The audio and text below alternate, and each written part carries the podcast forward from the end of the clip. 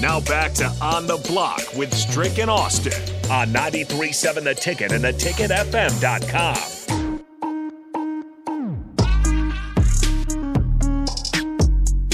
We're off and rolling here on Thursday on the block. Thanks for being with us here on 93.7 The Ticket. To get into this story first, Strick. Um, the ultra marathoner who got caught being in a car um, never denied it, nothing like that. Um, but her name is uh, Joasia Zakrzewski, I'm going to say. Um, it's a 50 mile Manchester to Liverpool uh, ultra marathon um, overseas. She finished third in her uh, in her division in this ultra marathon. Got a trophy for it. 50 miles in just under seven and a half hours.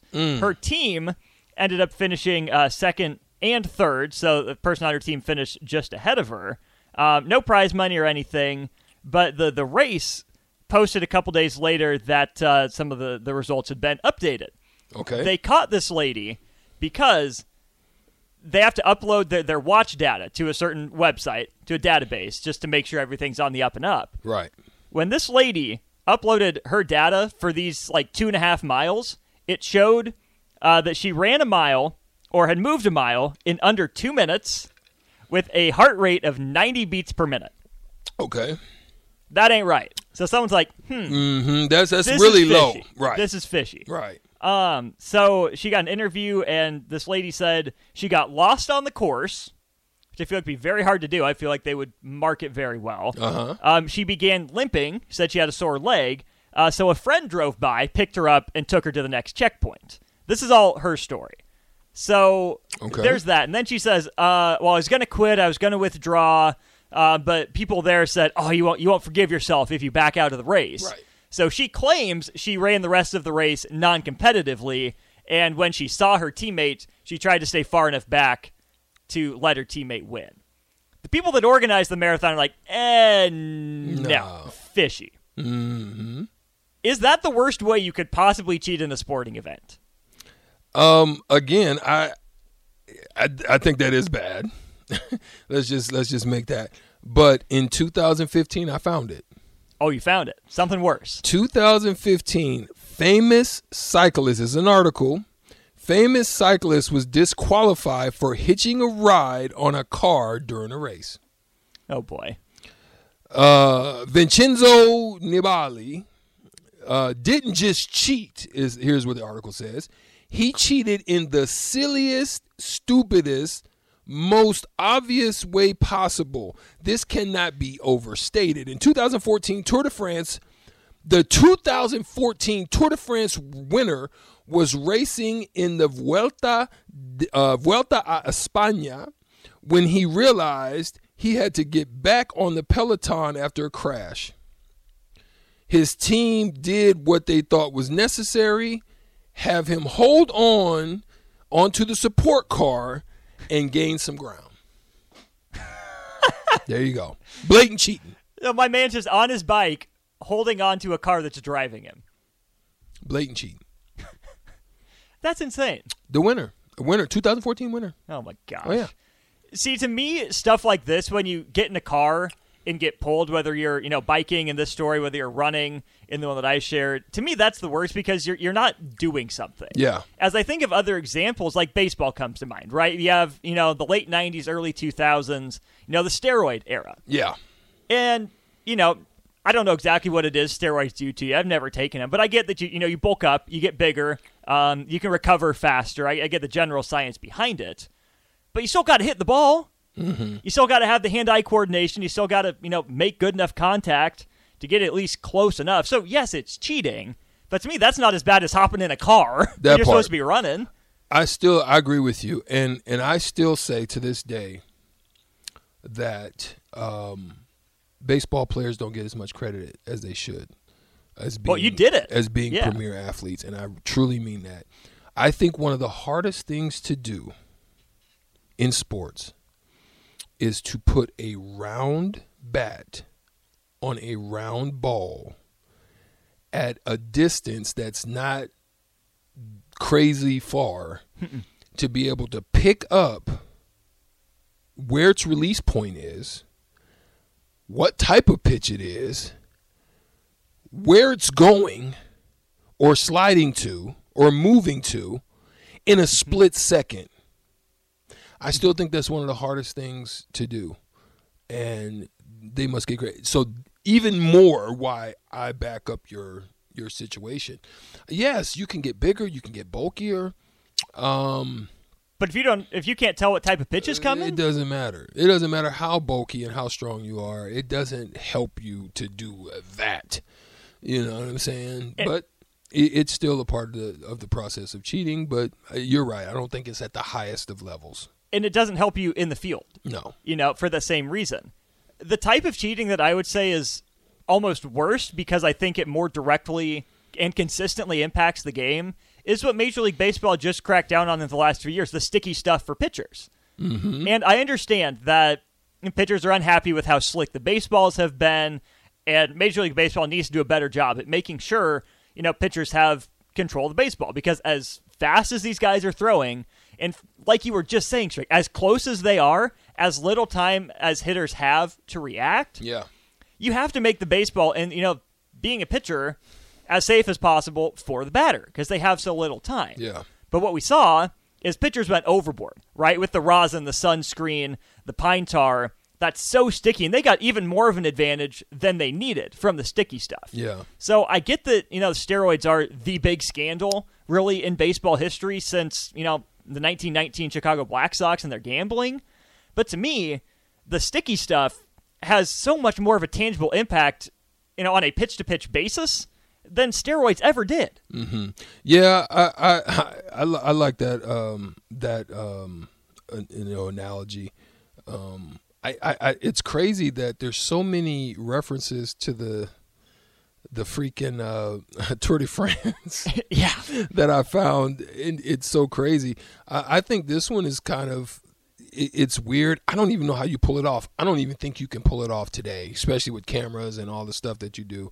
But in 1963, there was a uh, a switcheroo. So in the Tour de France, you're not supposed to change drivers. I mean, you can do that in you know. Um, you know you, these long race cars Okay. and stuff. I don't ever think that's a cheating situation. I think when you get into race car driving, it's your weight limits and you're doing something at the last minute to cheat your weight limits. But they check that pretty well. They're pretty thorough on that. But th- but in 1963, uh, Jacques Ac- uh, Acoutel um, is a man that comes um, to mind as far as tour history, where um, he's a legendary rider.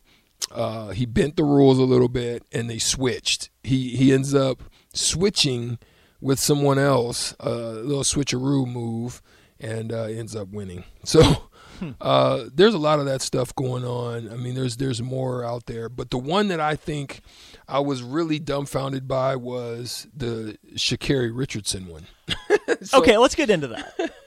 so so listen it, the rules are the rules i'm not going to be one to say breaking the rules but i'm i'm like that kind of suspension especially in track and field um i can understand if it was coke you know what I'm saying? I, I Gets can a little jittery, a little buggy. I can understand if it was coke. You know, you know, yeah, yeah. let, us go. You know what I'm saying? I can understand. But Indonesia, that one right there, I don't know. Eh, Because it's so important to have reaction time. Reaction time, th- this is why, um, dang, what's her name? Um, Jamaican, the, the, the, the one that won it. Um, um, not, um, ooh, what is her name? She's married. Short. They call her a pocket rocket. Um, Shelly. Ann Fraser-Pryce. Shelly Ann Fraser-Pryce. That's what her advantage is. Her advantage is her ability to get off at the start and maintain, you know, strength throughout the, the course of the race. Mm-hmm. Whereas, being that that's the case and how important that is, I don't think weed is is the thing that's going to help you in that instance. especially as a sprinter, Exactly. when you got to listen for that gun. Yeah. Yeah. Yeah. That's why you brought up too. Well, I, I said during the break, I feel like when we talk about you know weed in sports, it, a lot of the conversation comes to basketball and to football. We don't hear about it a lot in baseball, and you brought some interesting stuff to my mind on that front. Yeah, I mean it, it, it actually happens more than you you you you would think. Now, I think it could be a help. Some people would beg to differ. Sauter Heyman text line, you guys are always one to jump in the conversation. 402 464 5685. You're welcome to. I'm going to throw a different twist on it. Awesome. My twist on it is this I think Indonesia could slow the process down, meaning being able to see the pitches a little bit. Like, like there there there's something about it that brings clarity sometimes you know, where you're able to just kind of see the things process a little bit slower a little bit differently The, the Like- game slows down for you. yeah sort of yeah and i think that's why a lot of nba guys because the speed of the game is so fast that it just kind of slows everything down coming off a pick and roll kind of you, you you're able to kind of see things kind of develop a little bit slower and then you're able to just kind of get in and get into your thing. Because the thing about shooting about um, uh, um, free throws the thing about um, reaction times and coming off and making the right plays is all about seeing it develop the better you can see the multifacetedness of the defense and the movements and so forth is how you can make the best of the plays. That's why I think some people do it. Now, I think in baseball, it would be the reaction time of dropping that that head to the ball, you know, mm-hmm. that maybe could be a little bit of lacking, but seeing it off the fingers, you know, I could see the possibility of why baseball players would want to you know, be on a little bit in Indonesia. Now, I, I, I, that's something I think, if I remember correctly in the article, they don't, they didn't, te- they don't test um, unless the test is not done unless it's like, say you got busted by the cops uh, driving down the highway, and weed was in your car, then they test you.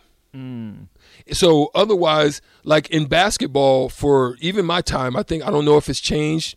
Um, I remember that we only got tested when we showed up. If you're a veteran, if you're a veteran, uh, you only got tested when you showed up for training camp. Everybody gets hit. Uh, if you got clipped with a with, with a dirty with a dirty test, then you get random. Rookies, regardless of the situation, got random.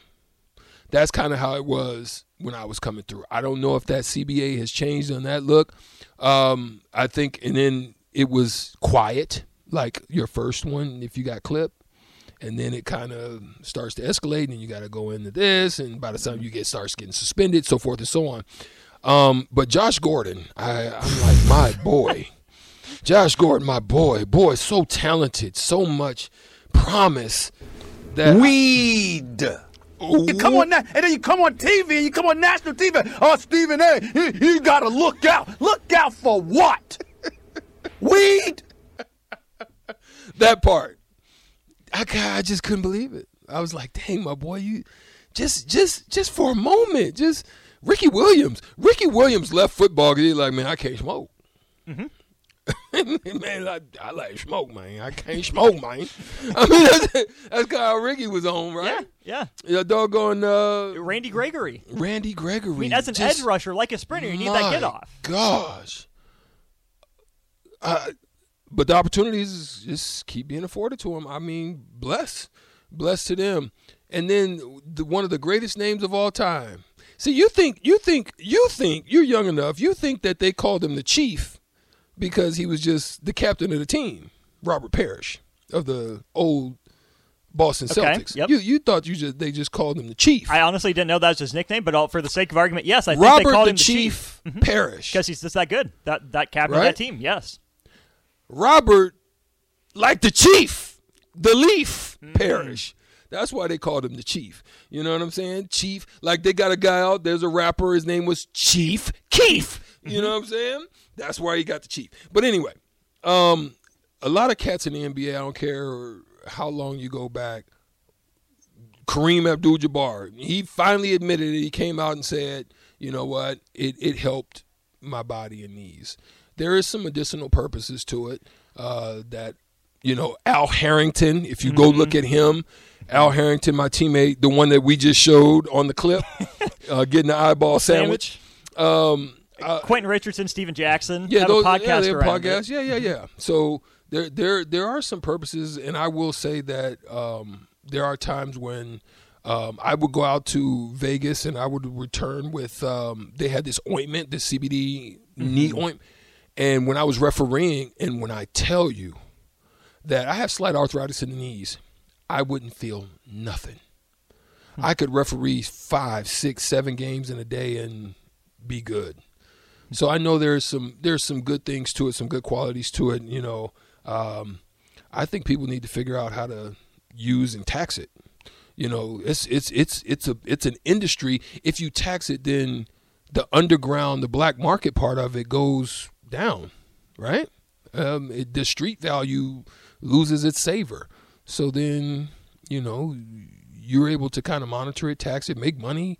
Your economies Mm-hmm. can can thrive off of it if you use it for the right purposes. And you see CBD shops all over the place now. They're they're everywhere. You know, there's one right up the street.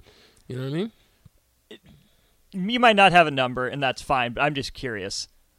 From what you recall, what percentage of athletes, whether any athlete you knew, any sport, if they would have been pushing for, you know, less testing or, you know, for the rules to be relaxed when it came to marijuana specifically, or CBD, whatever that, you know, whatever you want to use, what percentage of them would have done that for the recreational purposes and which which percentage for, you know, medicinal?